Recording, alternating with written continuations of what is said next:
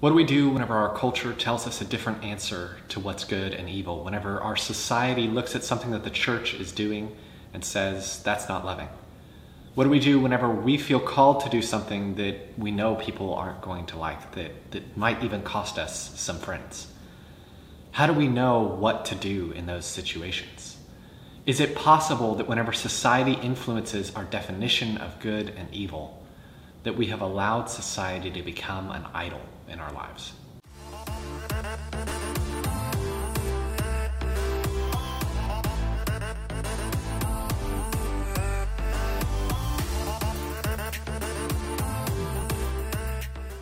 Hi, I'm Joseph Walter, and this is Loving Theology. And what we're discussing today is we're going to wrap up a series that we've been talking through about who is the definer of good and evil. What we've seen in this series is that God alone reserves the right to define good and evil for us that that is a role that only he can fill. And we also saw that it's a good thing that he's the one who can fill it because he's the only one who is wise enough, who knows how we are made, who knows these good things that he made for us to enjoy, and knows how they're meant to work together. That whenever he defines something as good, it's because it's good for us. Whenever he calls something evil, it's because he loves us and he hates the harm that that thing does to us. That whenever he says something, you know, it might be easy to think, well, why can't everything be good? You know, why, why does there have to be evil? Well, the reason that God calls something evil, the reason that He says don't do that thing, the reason that He condemns something is because of the harm that it produces in our lives. So it's His love actually that defines good and evil for us. And He's done that throughout the scriptures. And so whenever we sit in the role of God and we define good and evil for ourselves, like we saw last time, when we use our reason to define good and evil, we've taken our reason, we've put it in the place of an idol because God alone deserves to fill that role of defining good and evil for us. In fact, this is what we saw at the Garden of Eden. That in the Garden of Eden, whenever Eve chose to eat from the tree of the knowledge of good and evil, she was choosing for herself to know what good and evil was. It says that she looked at the fruit and that it was desirable to make one wise. And Satan's temptation to her was, You will become like God, knowing the difference between good and evil. So, what, what happens is that whenever we pursue our own definition, our own understanding of good and evil, we've put ourselves in the place of God. We've made our reason an idol in our lives. But the reality, and what I want to explore today, is that it's not just us that we put in that place. Sometimes it's other people. Sometimes we look around us and we look at society or our friends and what they approve of and what they think of, and we, we sort of run a situation by them, trying to get their feedback on what they think. And sometimes that's okay to be a sounding board uh, for people. And sometimes that's okay to look for that sounding board in other people. But the reality is that whenever we allow anything other than the scriptures to influence our definition of good and evil, we've missed the mark. We've put that thing in the place of an idol in our lives. And I think that this is actually one of the most common forms of modern idolatry. Whenever we look to society to define good and evil for us. And here's the problem is that our culture is a blind guide whenever it comes to what's actually good for us. Our culture doesn't truly know what's loving, doesn't truly know what is good, what's evil, what's right, and what's wrong. And so, whenever we look to man or to society to define that for us, we'll inevitably get it wrong because God's the only one who's wise enough to know what's truly good for us. There's actually a verse that warns about this. It's in Isaiah 5:20. We talked about it a couple weeks ago, but it says, "Woe to those who call evil good and good evil." Who put darkness for light and light for darkness, who put bitter for sweet and sweet for bitter. And we talked, like I said, a couple weeks ago about the imagery that's in there, and I'll put a link for that if you want to explore it more. But it just it tells us why it's so important to get the definition of good and evil right. That there's nothing more important than that because that's what gives us light. That's what shows us what the truth is, as opposed to forcing us to live in a world where we don't even know if truth exists. It's what tells us what will actually bring joy and happiness in our life what will actually bring us life as opposed to what brings death to our souls and depression and bitterness. But, but here's the thing that I want to highlight out of this verse this time is that we get it backwards. That we take something that's good and we call it evil. We don't just miss the mark a little bit, we get it completely backwards. And, and what, that, what that looks like is that we take something, for example, that's evil, something that actually truly does bring us harm, because that's what we understood is that what's evil is what truly brings us death, something that actually adds to our depression, something that adds to our weight, something that, that causes turmoil in our soul. And we say, that's good. We endorse it. We say, go after that thing, that that's what produces good in our lives. But the truth of the matter is that we have gotten it completely backwards. And so we end up chasing after these things that bring us death. If I could maybe highlight one area where I feel like our culture has gotten it wrong, and where I think it's really actually pretty tempting to let other people, not just our culture, but our friends, our neighbors, to dictate for us what's loving, is, is this idea of supporting people. That whatever somebody wants to do, that you're supposed to support them in. And really, what I think it is, is that we call it loving. We say that it's loving to support people, to encourage people in what they want to do. But really, I think we've just sort of said, you know, you have to be nice. That that's kind of what's good and what's evil is is whether or not you're being nice or being mean. And, and I think sometimes we even that's what we teach our kids is that it's about just being nice. But the honest truth is that there's so much more to the story. You see, I think we've simplified it down to this idea that whatever a person wants to do, if I want to do something, don't stand in my way. If you've offended me, then I can just say you're not being loving. If you tell me that I shouldn't be do something, how, how shouldn't be doing something, how dare you? What gives you the right? But the honest truth is that sometimes what's loving is to confront people. And that sometimes what's loving isn't necessarily just to be nice. And, and I realize that's a really difficult thing maybe to hear. And it maybe makes you wonder okay, should I just turn this guy off? But let me give you a few examples of what Jesus did sometimes. See, there's a few examples where I've read it in the scripture and I go, wait a minute, do I know who Jesus was? Is that really loving God? Let me read just a couple of these examples. This is John 8:44. It says, this is Jesus talking. You are of your father the devil, and your will is to do your father's desires. That's very harsh. I mean, is that really being nice? Is that really being loving?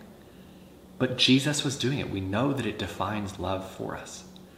How about Matthew 16 23, whenever he turned to Peter and he said, Get behind me, Satan. You are a hindrance to me, for you are not setting your mind on the things of God, but on the things of man. Is saying to one of your friends, Get behind me, Satan, loving? Well, definitionally, yes, because what Jesus did for us exemplified love for us. So whenever you feel that conflict where you go, wait, that doesn't look loving to me, that means that we have our definition of love wrong.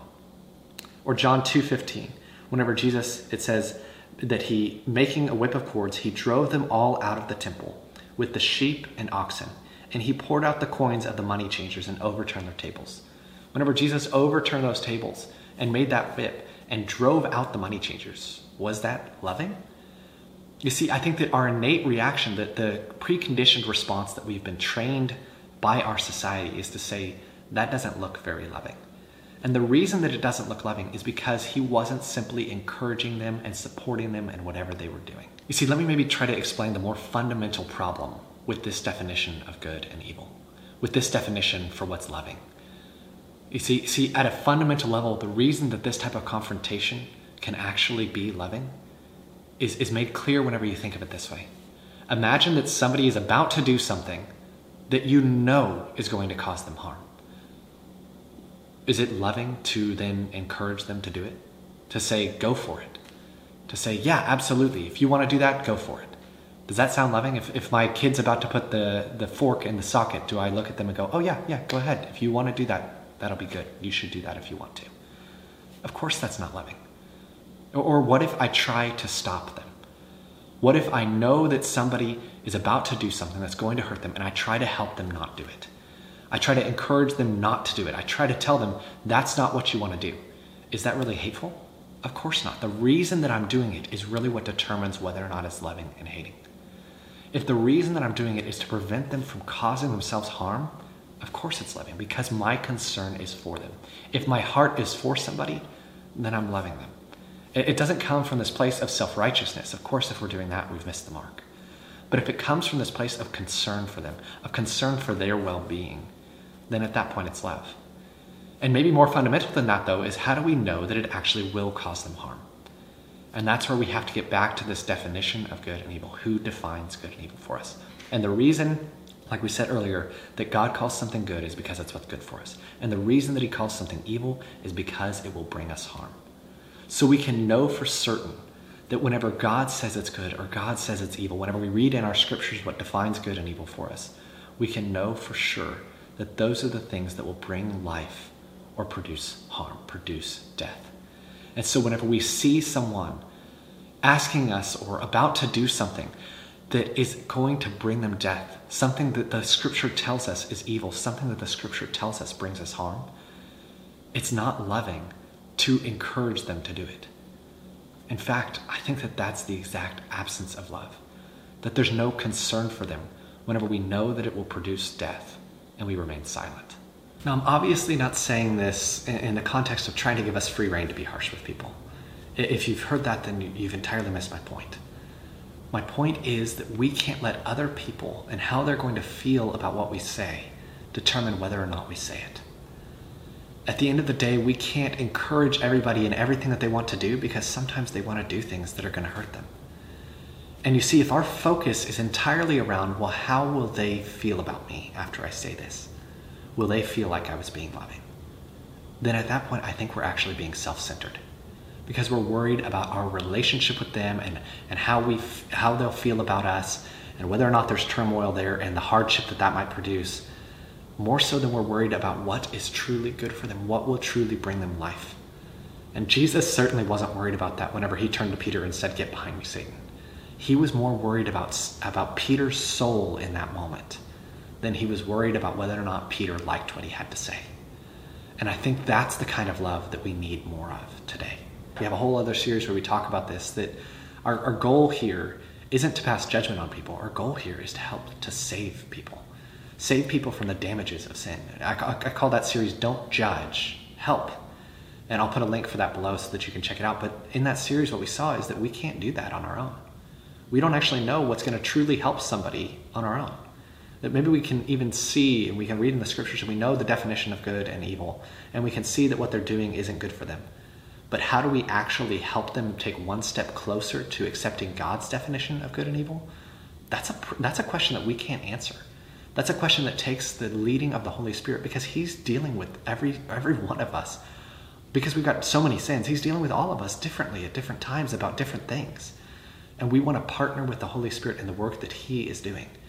The Scripture tells us what's good for us, but we also need the Holy Spirit to know how we actually help people move to that definition. The point is that we need a guide, that we can't do this on our own. And so the question to you, the question to me is who is going to be our guide? Who is going to tell us what's good and what's evil? Not just generally, but in the moment. What's good in that moment to do? What should we do in that moment? But also generally, what's good for us? What should what are the things that we should pursue? What are the ideals? The the things that look like true good character? What should we pursue? Who's going to be that guide? Uh, on the one hand, we can choose to be that guide. We can look to our own reason to define what's good and evil for us. And we saw the damage that that can do to us last time. Or we can look to other people and we can decide, okay, based on how they'll receive this, is whether or not I'm going to do it. That if somebody felt like something I did wasn't loving, then it, maybe it wasn't loving. And we, we take that as our definition. We say, okay, well, if, if people don't like what I have to say, then I probably shouldn't say anything. And we use then at that point other people or our culture to define what's good and evil for us. That's another option. That could be our guide. But there's also so many other choices. that Our feelings could be our guide. How we feel in the moment, we could think of that as what's truly true about the situation, what's actually real there. Or maybe it's what will bring success, and we take a very utilitarian approach of figuring out the consequences. How will this affect so many people? And then we use that to be our guide for what's good and what's evil. Or, or maybe it's just a gut instinct, and we just go with our gut at every turn. Is that going to be our guide? You see, at the end of the day, none of these other alternatives have the authority to define good and evil for us. None of these other alternatives have the right to be our guide. Anytime that we choose these things to guide us in understanding what's good and evil generally, or in understanding what we ought to do in that situation, at that point we have elevated those things to the status of idol. We've put them in the place of God and said, What should I do? Be my guide. At the end of the day, the only one who can define good and evil for us, the only one who cares for us, the only one who is wise enough to be able to be that guide for us is God. So, as we ask ourselves that question, as you ask yourself that question, who is going to be our guide? Who's going to be your guide? I want you to realize that you are back in the Garden of Eden and you have two choices. You have the choice of the tree of life, of trusting God's definition of good and evil, letting Him define for us and show us what to do, not just generally, but even in the moment, that we pursue His will, that we follow Christ's example in saying we only do what we see the Father doing and we only say what we hear the Father saying. That is what produces life. And you have that choice. Or you have the choice of the tree of the knowledge of good and evil. And in choosing that, we choose for ourselves what's good and evil. We figure it out on our own. Maybe we use society as one of our inputs. Whatever it is, we, we choose our own definition of good and evil. And we say, Be my guide. But the inevitable consequence of that choice is the same as it was for Adam and Eve death. The tree of the knowledge of good and evil, choosing for ourselves, will always lead to death because we will always get it wrong. And that's the choice that God has put before you today. Who is going to be your guide? I hope that this series has been helpful to you. I hope that you've been able to see something through it. If you haven't seen the whole series, I'll put a link for it below so that you can watch the whole thing and catch up. We'll start a new series next time. I appreciate you taking time to join with us. Be sure to, to hit the subscribe bell, uh, the subscribe button and the bell so that you can uh, keep up with us as we put out new content. Um, and don't forget to follow us on all of our other social media accounts. Thank you for taking time to be with us today.